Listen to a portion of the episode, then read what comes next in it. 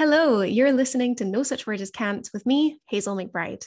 I was always told growing up that there was no such word as can't, and I genuinely believe that that mentality instilled a belief in me that anything was possible if I just set my mind to it.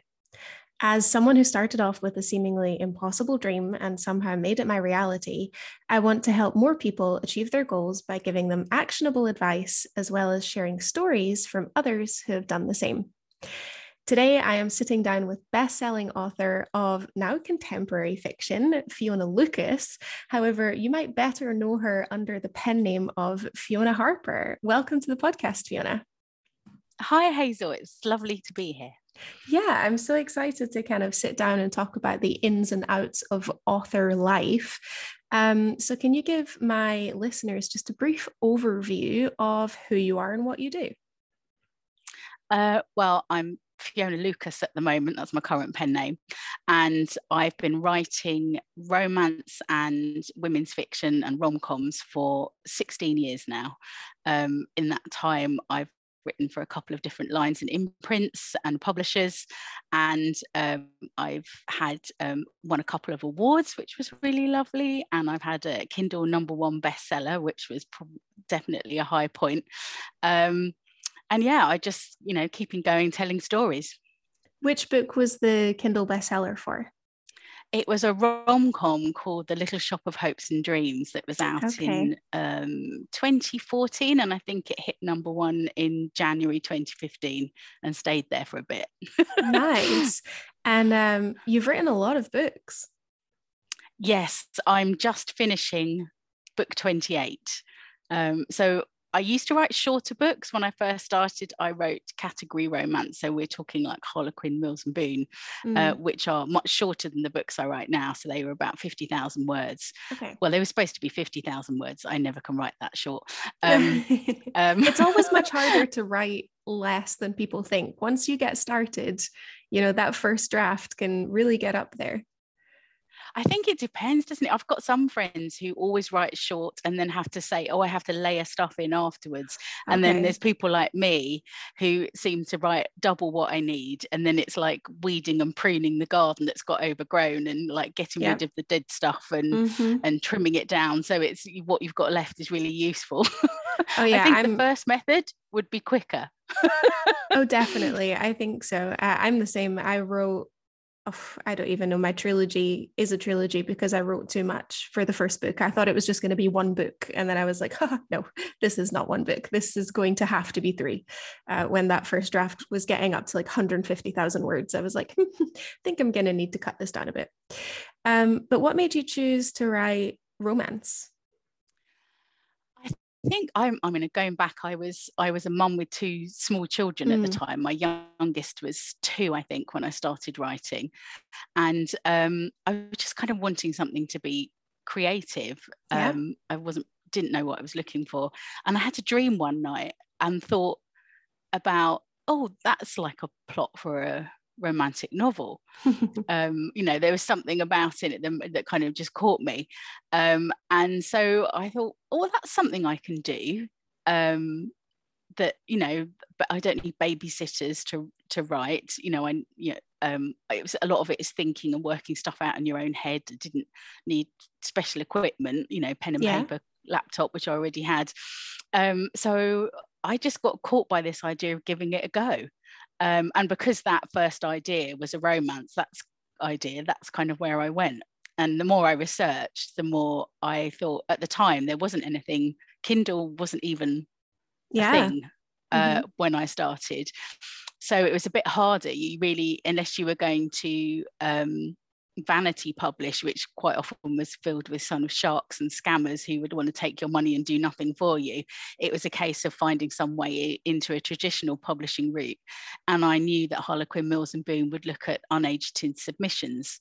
So I started researching them and then it became a bit of a challenge to see could I deliver the kind of book they wanted because you need to do something fresh and original, but yeah. at the same time you need to they have different lines and imprints which deliver different kinds of stories. And could I write the kind of story that would fit with them but still do what I wanted to do and I kind of I decided that was a good way to kind of get my foot in the door of the publishing industry so I thought let's just give it a go and see what I can do Yeah. So, what story did you decide to submit to them in the end?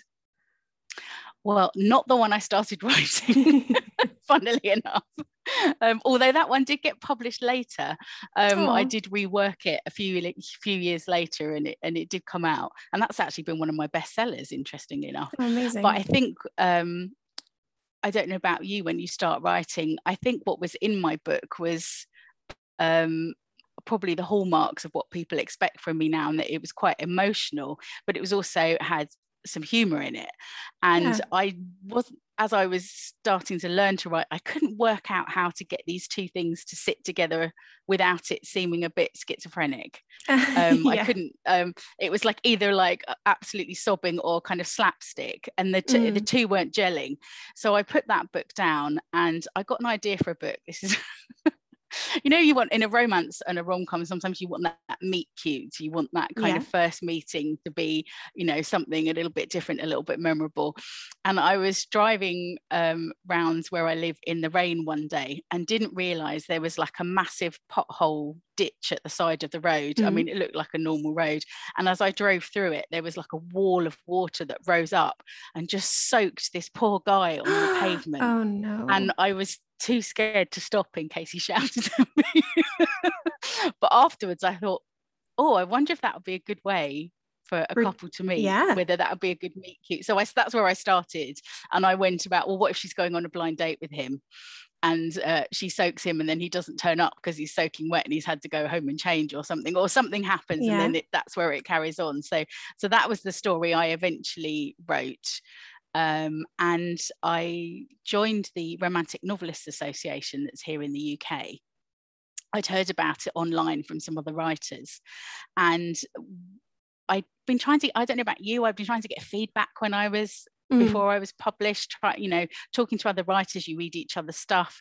And yeah, because you never know if it's any good. Like you reread your yeah. stuff so much that it doesn't even sound like a story anymore. And you get that self-doubt where you're like, oh my God, this is terrible. No one's gonna like it. So yeah, getting getting that first feedback, even if it is just family and friends, or like you said, fellow writers, it's so important yeah and i but i found that a lot of writers would say yeah yeah i liked it but not really. I was thinking well i think i need someone now who who knows what they're talking about maybe who isn't at the same stage i am. Mm-hmm. and the romantic novelists association have a new writer scheme there's like a 250 places a year where if you you add a bit onto your membership fee um, a published author will critique your book for you. And i thought well this sounds like a really good idea um, so I sent my book off and um, was absolutely terrified um, because I hadn't shown it to anyone apart from my husband. Oh, I was no. writing in secret. I hadn't told my friends or anything. I, thought, I oh just want goodness. them to tell me I've got a, little, you know, I'm not barking up the wrong tree. I've got yeah. a little bit of potential. Keep going. You might get there if you, you know, in five years or something. Um, so a few weeks later, I got an email to say the, the person who'd read my book had really liked it um, and had sent it on at the time they did like a second read if it, they thought it was really good. Okay. Um, and so the scheme organizer gave it a second read and she wrote for Mills and Boon and she said, I'm sending it to my editor. Um, oh my goodness. I know. At which point I was like, yay, but oh, um, yeah. and uh, just completely terrified. And and I then I didn't hear anything for about five weeks, in which I didn't sleep and kind of kept like constantly refreshing my inbox and yeah. just panicking. Um, and then the um, oh, yeah after about five weeks the editor called me up. I was supposed to be going to um, a party that the, the organization was holding their their kind of christmas party. And um, that evening and i'd entered a first chapter competition run with mills and boon with my first chapter as well.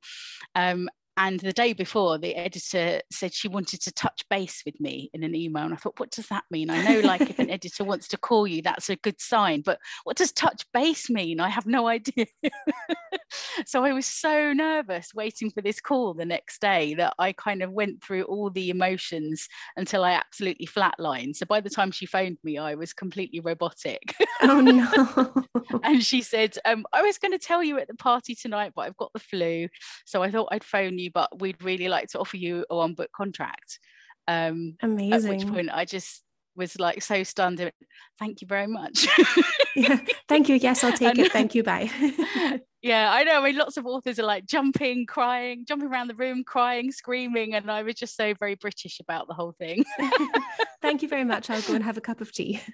Yes, get better soon.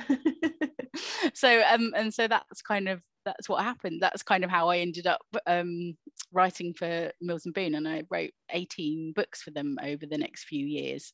Oh my goodness, that's those, amazing. Yeah. So you kind of went you kind of went straight to getting an editor and a publishing kind of contract without an agent?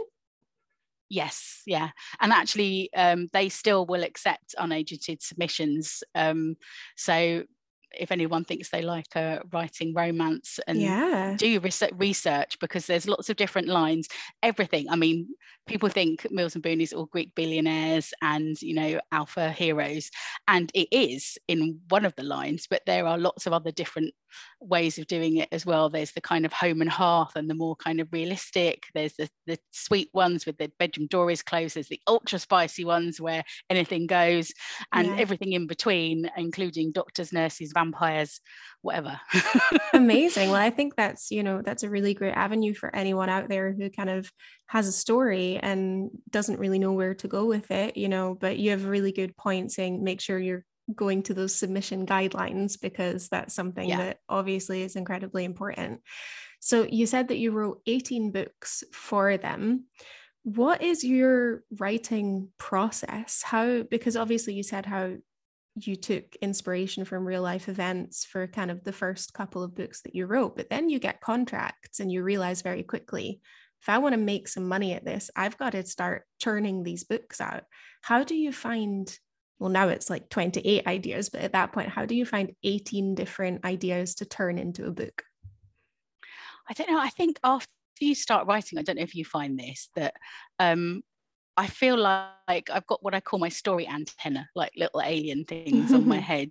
That mm-hmm. I'll I'll see something on a TV program in a situation and thought, oh, what would I do? Or how would that be different if this happened instead of that or i'll get an idea for a character or i'll read a news headline or read a, a story that has got something interesting in it that just kind of twangs my story antenna yeah. and it could be a setting a place um, a, a, situation, a character, a, a, kind of emotional vibe sometimes, just um, and that will start me off. And so I note all of those bits and pieces down and then periodically I come back to my folder of ideas and I've got clippings from magazines and all sorts of things just something that's just I thought oh that's interesting that's tugging at me not exactly sure what it is and it won't be like a fully fleshed idea it will just be the start yeah. of something and then sometimes it'll be oh this character would work well in that setting when i start putting some of the ideas mm. together mm-hmm. then i can sometimes come up with a story uh, but yes particularly writing women's fiction at the moment the the market is a bit challenging and I just hear from my editor all the time that I have to have that all important hook, that thing that I could explain my book in, in one, one sentence. sentences. Yeah. yeah. And it instantly publishers and readers will go, Oh, I want to know more about that. I want to read that mm. book. But coming up with those killer ideas isn't easy. oh, absolutely um, not. But I love what you said about taking inspiration from lots of different places because I know a lot of authors or writers say, I always find the character first, or I always find the story first. Um, I'm very similar to you. I just have ideas of lots of different things, and it's the same thing. You just jot them down, and you're like, "I'll I'll piece it all together a little bit later." Um, but when you're doing your writing process, when you're bringing all of those ideas together, do you plan it out meticulously, or do you just go with the flow? uh, I'm kind of a bit of both, although more on the planning side. Mm. So over the years, I think when you're writing something like romance or women's fiction, it's very character led. And I find quite often what I need to do, and it's more about their journey, their emotional journey, than it is about, you know, car chases and explosions and things mm-hmm. like this. So what I really need to do first is dig down into my characters and work out what's making them tick. And if I've got an idea for a plot, sometimes that'll give me an idea for what sort of person they might be and what sort of issues they've got got and how they might need to change over the course of the book. Um, and so i have got some questions that I use where I dig down into that, and once and then I use the plot to kind of push them into changing. So the plot has to be really crafted to to push the character where i want the character to want to go eventually and hopefully be interesting and exciting as well. Um, so i start with characters and really dig deep and build those. And then it's a case of well what's going to happen to this person then? Normally i've got some ideas of like a situation they might be in or something. And then it's a case of once i know the character stuff well where do i want them to end up what you know what might the ending be if i haven't already had an idea of that and and then ha- then it's a case of trying to dig in and work out what happens along the way, which I think is the hardest yeah. part. I kind of the beginning is pretty easy. You've got your initial situation and thing that happens. And quite often I know like the disaster that's going to happen somewhere near the end and what will happen at the ending moment. And then the in the bit in the middle, particularly once I finish setting the story up, is like a wasteland with tumbleweed rolling through it. Yeah, and you've just got to kind of, and I get stuck. I have to go, oh, okay, well, what's going to happen now? Where do I really want these people to go? What are the in between steps? And I think that's actually mm-hmm. the hardest bit for me. Um, I don't know. Yeah. So I I plan to a certain extent but I, I tend to it's a bit like if my book was a journey i know the kind of main i'm going to turn left left at this point and i'm going to go past that landmark at that point but i don't know the actual detail until i get closer yeah. and i can yeah. kind of sit and i've written a bit more of the story so i can't write the end of the book until maybe i don't really know about the details until i'm about halfway through and i've really got to know what's going on and it's like okay yeah. now i work and work out what's happening at the end so yeah i think bit, every plotting and a bit not yeah i think every writer is different and i don't think there's you know any fixed way that someone should write a story. You know there's no you have to plan it out like this or you have to write it like this you know. I'm very much a pantser. I'll plan the bare minimum like the bare bare bones because if i plan it all out i'm going to change it anyway. So i've just given myself double the work. Like i'm my ocean's daughter trilogy at the moment book three is a big question mark like I kind of have an idea of where I want my characters to be at the end of the book, and then the rest is a mystery. I'll figure it out when I sit down at my laptop. but it's kind of terrifying when it's a trilogy because you've written two books that have built up yeah. to something, and then you're kind of like, what's going to happen? I have readers asking me right now, what's happening in book three? And I'm like, you'll have to wait and find out. And so will I. I know that's terrifying. And I I really like the idea of pantsing and I've tried it and it works for a few chapters and then I just feel like I'm I'm lost in the woods walking round and round and mm. ending up at the same point and not really knowing where I'm going. So I I feel I find I need something like even if it's just what I know what's happening in the next sequence of scenes. Yeah then if I plan that out, at least I can get to that point and then stop and look around and go, okay, where do I need to go next? But if I try and write without planning at all, I end up just writing absolute drivel. Um, yeah, because it so... does it does all kind of blur together. You know, I have like I don't know if you have this. I think it's like a phenomenon with authors, but I'll have readers be like, "I love what you wrote in chapter 16," and I'm sitting here like, "What's what's in chapter 16?" Like I have literally no idea. I've people have asked me about things. I said, "Oh, this is so clever. You put this in," and it was just like a minor detail that I didn't really think about, and yet um, maybe you know. Sometimes I do plan those tiny, tiny details, and nobody ever sees them. But yes, it's like someone say, "Oh, yes, this chapter and that chapter." I think mm. I quite often don't put my chap my scenes into chapters until mm. right at the end mm-hmm. uh, the book i'll just write a long list of scenes and and then i'll work out how they they go into chapters afterwards so i won't remember what chapter number it is anyway and i have to do really short chapters so if i've got 60 chapters in my book i won't I won't remember. oh, that's a lot of chapters. that's a lot of I'm very guilty of writing very long chapters and very disorganized chapters. Um, but you said going back to um, your kind of first foray into publishing, and you said you mm-hmm. wrote 18 books. When did you decide to make a shift, make a change? Uh, well, I think I'd always wanted right from the get go to maybe write more commercial fiction, um, kind of, I suppose, mainstream fiction that you would see in a different part of the the the bookshop uh, to Mills and Boon, which tend to have their own little corner if they're stocked at all.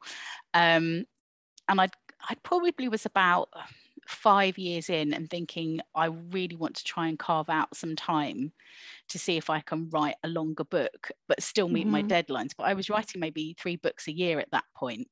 Wow. Um, and Harlequin actually in the UK asked me, would I take one of my Christmas books and make it longer?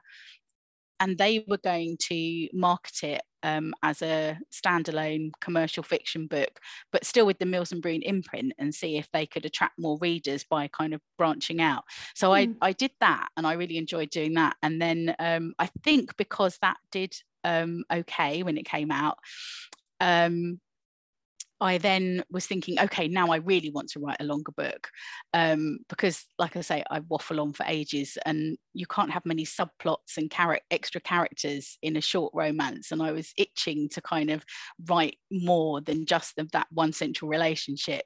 Um, just you know stretching my wings doing something different and um, i was just trying to work out how am i am I going to delay a deadline so I can start writing this book?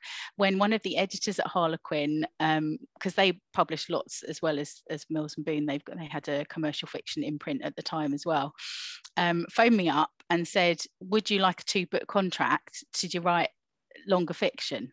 At which point I bit her hand off and said, yes, because that's just what and it was perfect because it was just one of those like serendipitous moments because then I didn't have to actually juggle all my deadlines. They were quite happy to to push some of my deadlines back to allow me to do both because it was all with the same publisher. Mm-hmm. Um, and so that's that's how I started writing the longer books. And then Harper, Harper Collins bought Harlequin, so now I've ended up kind of moving across and working um, with the team. So it's it's almost like working. It feels like working for a different publisher. I think there's hardly any the same staff left, and things have changed quite a lot, and things yeah. have been rebranded and redone.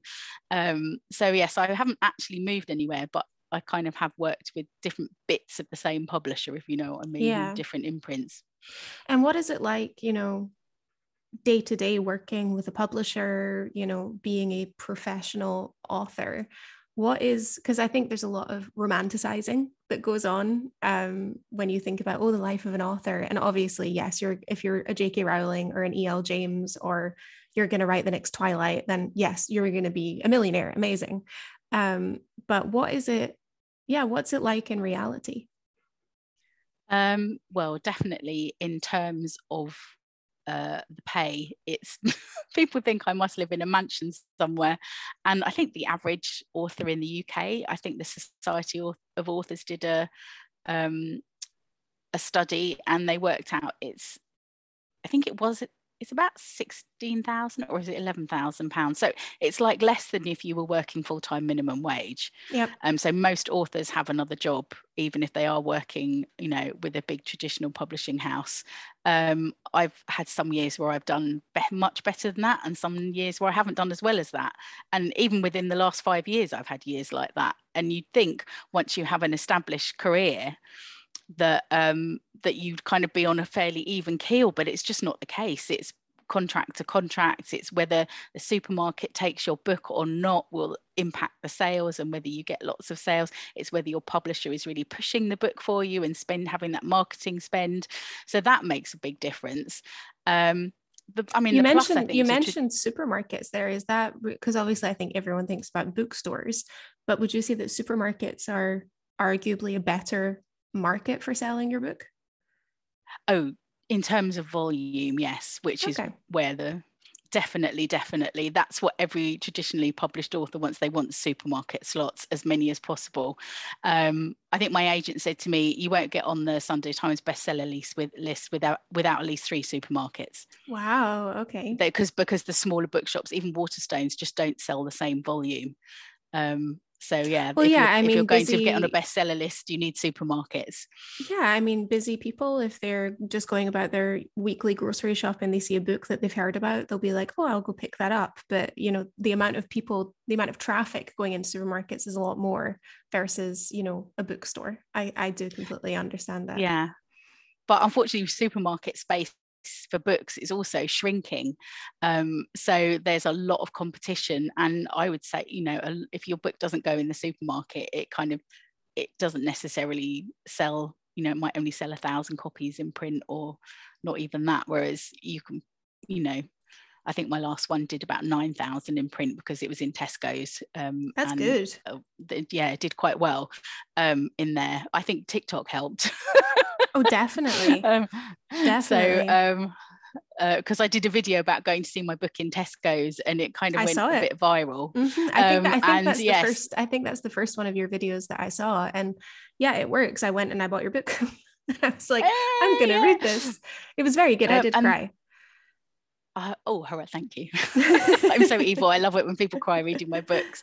Um, but yes, so that that was the first video I had that really did huge numbers, and I think that that probably helped you. Then my publisher would also manage to get it uh, in the recommended read slot, and um, so it was kind of easy to find. Um, so they, they, and they did a lot more marketing with this book than some of my previous ones mm. because I was there a reason for actually, that. Um, well, it was kind of, I had one of those bad publishing years the year before where I was finished my contract and you have to then pitch a new idea to your publisher to, you know, hopefully they'll then offer you another contract. And I pitched an idea to them and my editor left. So it kind of rolled on a bit.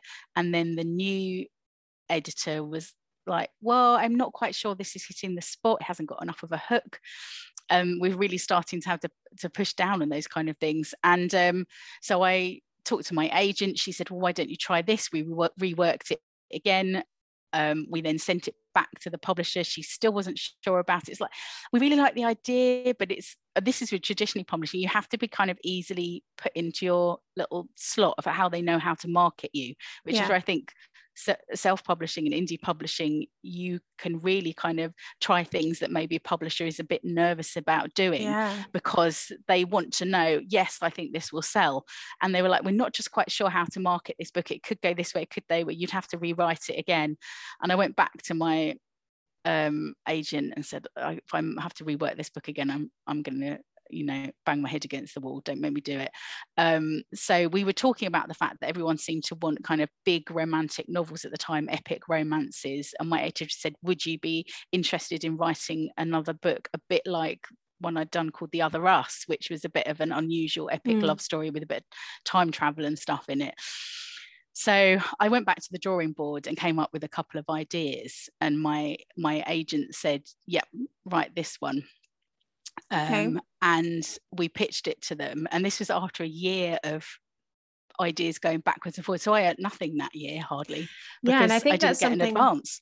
Yeah, that's something that people don't realize. You know, the time that it takes. You know, I'm lucky with indie. Like, if I write a book one day, I could literally publish it the next day if everything is ready. Whereas if you're working on the traditional side of things, you've got to wait for everyone else to be ready and also to be happy with the idea you're pitching. And yeah, I, I didn't realize that before I, I was an author that there's so much of writing for the market and knowing within your genre like what readers want to read. Because when i was younger mm-hmm. i always mm-hmm. just thought oh i have this idea for a story. I'm going to write that and a publisher will take it and then it will sell. And it doesn't quite work like that. You know you could have uh, sorry i'm like rambling now but someone explained it to me of 10 years ago it was all about vampires everyone yeah. wanted everyone wanted to read and write about vampires. You had a vampire romance novel it would get picked up it would sell. These days well obviously my genre is fantasy so that's what i'm clued up about. Nowadays fairies. It's all yeah. about all about the fae. It is all about the fae. No one wants vampires anymore. Everyone wants the fae. And now i'm hearing that similar in romance. Do you struggle with that with saying okay i need to leave this story and write something that people want to read I think actually sometimes it's a case of um, finding the story you want to write that can be packaged in a way, or you can add some kind of hook into it that also works with what's going on currently. So it's not that you necessarily have to completely write scrap all your ideas it's like mm. well what at the moment i'm writing books hopefully that have a big emotional punch, but they're kind of quite heartwarming and uplifting as well. And it's a case of, well, what idea is it? I suppose what I'm looking for with my editor is can we find that idea that has the the emotion enough emotional punch to it, mm-hmm. um, and that's where sometimes the struggle is at the moment. So I've been busy backwards and forwards discussing different ideas last week with my agent and editor and trying to work out what where could the next book go, uh, yeah. but yes but that's the thing and what you're saying about how quick it is with indie publishing that's the other thing people don't realize the waiting you have to be patient if you're traditionally published you can hand a book in and wait two months three months six months for edits um, and then you have to do them and then you might wait again to hear something and when you submit stuff it takes it just it's sometimes torturously slow and uh, I'm I am kind of cooking up some ideas to republish some of my backlist that I've now got rights back to and the idea of being able to make all the choices myself and the timing myself and not have to wait for other people is actually quite uh, thrilling. yeah, I mean, I think we're hearing more and more these days. There are some very well established, traditionally published authors, and they have the luck of people knowing their name. Um, so they have a market waiting there for them who are deciding with new books that are not yet contracted hey, I'm going to publish this myself because if you have the market and you're selling a lot of books, there's also quite a decent amount of money to be made in indie publishing, much more so than in traditional, because you know your your publishing house is not going to take a cut, neither is your editor, neither is you know your agent if you have one. But if you don't have the market, mm-hmm. being an mm-hmm. indie author is so difficult. You're lucky if you're going to sell two, maybe three books a month. Um, that's kind of the standard. And even then, you know, there's people that sell less. Um, I know you're very present on TikTok. So, um, how much do you think marketing as an author yourself is important in both worlds? I think it's definitely important. I mean, I've I've looked into things like I have run Facebook ads and um, I tried Amazon ads on my book just to see if I could give it a boost, but I'm only taking a tiny percentage. Like I get yeah. maybe six percent of the cover price. Six seven percent of cover is pretty standard for a print book um, for an author. And that's so, your um, royalties um, after your yeah. author advance. Yeah. Yeah. Explain so explain actually, that a little bit for for my listeners that don't quite understand how authors maybe get paid traditionally. Oh, right. Well, if you're working for one of the big publishers, um, it works this way. Some of the smaller presses don't, may not give an advance that you might get only royalties. Uh, but normally, what happens is when you sign a contract, you will get an offer of a um, an advance on any future royalties. So it's not a lump sum. You have to let me. I'll, I'm getting ahead of myself. Um, so basically, for example, they might say to you, um, you know, we would like to give offer you a two book contract that's um, £10,000 per book. Um, and when you sign the contract, quite often you will get something like a third of your advance for each book when you sign the contract. You then will get another third for the book when you um, it's been edited to the ex- when it's been accepted for publication basically. So it's been through the rounds of edits and they feel it's ready to publish and you'll get the final chunk of your advance when the book is published. And um, you basically don't get any more money unless your book sales meet like the £10,000 for that book until that pot has been filled with money they're earning from selling the books, you don't get any more money. So some books never earn out their advances. And that's a risk the publisher, I think the publisher tends to earn enough even if you don't earn out your advance mm-hmm. unless it's uh, they've given you a really massive advance but that's why you know some people might have uh, an advance in the hundreds of pounds and some authors might be offered you know seven figures um, or whatever and it really depends on how many books the publisher thinks they can sell and yeah. not many get the really and this really is, huge ones yeah i mean this is why people say that if indie books sell well there can be quite a lot of money made because you know you just said that your royalty for each book sold is six to seven percent um, if you're on kindle as an indie it's 70 percent and if you're yeah. in print as an indie it's around 40 percent so you are making much more per book but then obviously extrapolate that how many books are you actually selling? Um that's the trade-off with um, mm-hmm. um, the with the traditional publishing. You do get that opportunity to have the distribution and you have that team behind you who will market and but again not all authors get the same kind of push and marketing and distribution as everyone else. Like i have had books that haven't even gone into a bookshop I haven't seen on a bookshelf. They've only been really available to order online, or if someone's gone in and to the bookshop and asked for them. Mm. So it even if you're traditionally published, you can end up not seeing your book anywhere. It's it's just such a gamble sometimes. Uh, yeah. But I suppose that I know that if I do start to do something with my backlist titles, I have a massive learning curve ahead of me, particularly when it comes to marketing, because I haven't had to do lots of that yet. But I am finding. Well, I mean, TikTok you're doing it very well. Effective. yeah, definitely. You know, no, I think I think your TikTok videos are great. What made you decide to make the leap into starting to do TikTok? uh, lockdown and mm. uh, daughters who were at the time i think 18 and 23 who were constantly giggling over something on their phone and we're all stuck in the house together bored and I'm like what are you laughing at now? It's tiktok. And in the end i said okay like show me this. So i like i downloaded it and two hours later i looked up and went where did the time go? Because mm-hmm. i'd just been giggling away or entertained or you know watching people live their lives in different parts of the world. Yeah. And it, I thought, oh, this is fun. But then the author part of me said, well, I couldn't find many authors on there at the time. I could maybe find 10 or so, and I looked really hard. Um, there was a few writing coaches and things like that on there. Um, and I thought, yikes, there's not many authors on here. But I knew that, for example, I didn't get going with Twitter when it first started. And I kind of feel like I missed the boat to build a following. And I didn't really get going with Instagram that, that, you know, I kind of jumped on the bandwagon way after everyone else had. And again, still, and I knew that watching, you know, how the rise of YouTubers that my daughters followed you know that if you jump on something early there's more of a chance to build a following before everyone catches on so i yeah. thought i have no idea if this can work for authors but there are a couple of other authors on there i'm going to jump on i'm going to give it a go and see if i can maybe get to a few thousand followers before other people start waking up to it could be a complete waste of time but um but then i really enjoy it actually i think you with as an author you've got to find social media that kind of clicks with you and i i can't can't be doing i used to like instagram when i could just take photos of like what i was doing with my phone and it didn't have to look too pretty and perfect yeah. but i haven't got time to kind of set things up to make because my my life and my house is definitely oh my perfect. goodness if you look at if you look at some of the bookstagram like grids. I know. They're just beautiful. Like the I, pressure is too much. absolutely. Absolutely. So I like TikTok, but I feel like people, you know, because people bored silly during the first lockdown yeah. we had here and they were just doing stupid things you know ordinary people being really funny or really entertaining or having useful interesting things today interesting hobbies.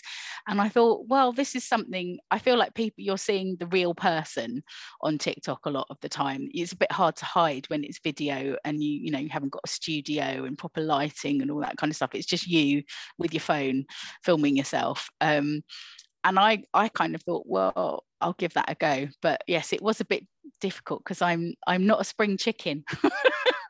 yeah, but you're giving. kind of... I think people really like your your TikTok because you do give quite a lot of advice, you know, to authors. And while I am an author, I am absolutely in no position to be giving people advice on like how to get published or how to write a book or, you know, even some of the more intricate little details of planning a story and characterization and all of these other things that you know you talk about. So you know you are providing something incredibly important that people want to consume. Um, but because you do give such fantastic advice um, please tell people what your tiktok username is so that they can find you. Oh i'm at fiona lucas author. Yes. Just all one all run together. Yeah. And if you if there i'm sure there's budding authors listening but if you could give them some advice as to you know if someone is really wanting to pursue the traditional route what would your advice be to them? Um, finish your book. First the first thing you have to do is finish a book because until you well until you've got that um, particularly if you're first timer, you need a finished manuscript. But also, I think if you're approaching editors and agents, they also want to know that you've already managed to do that because a lot of people start and they never manage to finish. Yep. So the fact that you've actually completed a manuscript is a good sign. Um, and it's good for you to not give up and to actually push all the way through rather than just going, I hate this book, I'm going to start something new because every single author I know thinks that at some point when they're writing a book. The amount of times yeah. I think it's the worst thing I've ever written. And it's actually, if I didn't have a deadline and if I hadn't agreed with my publisher to deliver it, I'd just give up and write something else. But actually, that's just part of the writing process. Mm-hmm. And you, um, I think that and the fact that um, don't expect to every what comes out to be perfect. I think people are so hard on themselves that they compare what they're writing in their first draft to this book that is on the shelf that maybe has been through multiple rounds of edits.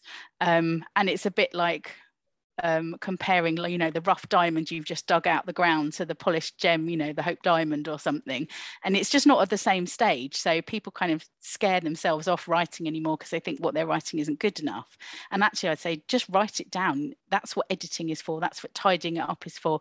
It will get better. But if you don't ever, if you let the fear stop you writing, you're never going to do it. So I think one of the biggest things well actually i think all writers it's not just beginner writers struggle with is the fear that actually we're not good enough. Someone's going to work it out one day and no, no one will ever publish what we write again or at all. No i think i honestly that is that is really good advice because just like you said sometimes you'll write a book and you'll finish the manuscript but it's either not quite ready or not quite what someone's looking for and then you can rework it later on I know I have novels that I wrote when I was younger that I absolutely will never publish because they are terrible. But is there a good idea there? I think so. So, you know, you can rework that in later years. So, absolutely, just get words down on a page. Yes, yes. I think I can't remember. I think it's been attributed to Nora Roberts, the uh, ultra prolific romance writer, says you can't fix a blank page. Oh, so, I love that. So yeah, and it's like so. I have a friend actually who used to um, have a post-it note on her desk that she used to say that, that is where she said um, that she gave herself permission to just write crap because sometimes you have to write not that actually the finished book is going to be that way but you have to kind of take that internal editor out of your head yeah. that's criticizing you sitting on your shoulder. Just get the words out they're quite often better than you think they are when you write them but read them back. And if they're not you can delete them or write some different ones but at least you've got the idea going then and you've yeah. you've gone okay well, I, now i know what i don't need. Now maybe i can work out what i do need. I i do a lot of that deleting scenes. I decided i that's the wrong way. I went down the wrong path. And but I did I can't work out the right path until I've gone down the wrong path if yeah. you know what I mean. And so not to be scared of making mistakes when you're writing because it can all be fixed or changed or done differently. Absolutely. I think you know that's fantastic advice and for sure my listeners have learned a lot um, from hearing you today. Before we go can you please tell them where they can find your most recent novel and what it's called? Um, it's called The Last Goodbye. And um, it can be found probably nowadays because it's we're now about a year away from when the last the paperback was released. You won't probably find it in a supermarket. You might find it lurking in, in the bookshelf, but not on a table. It'll be on the shelf somewhere yeah. or on Amazon yes. or online retailers, bookshop.org as well if you want to support local bookshops um, if you're ordering online. Yep. So that's The Last Goodbye by Fiona Lucas. But thank you so, so much for taking the time to sit down and chat with me today. It has been an absolute pleasure. Oh, it's thank been lovely to chat to you, Hazel. Yay. Thank you guys so much for listening. If you have enjoyed this week's episode, then please do not forget to like, rate, and subscribe. Sharing on social media is always a bonus. And don't forget to tag me at Dreaming with Hazel. I'll catch you guys next week.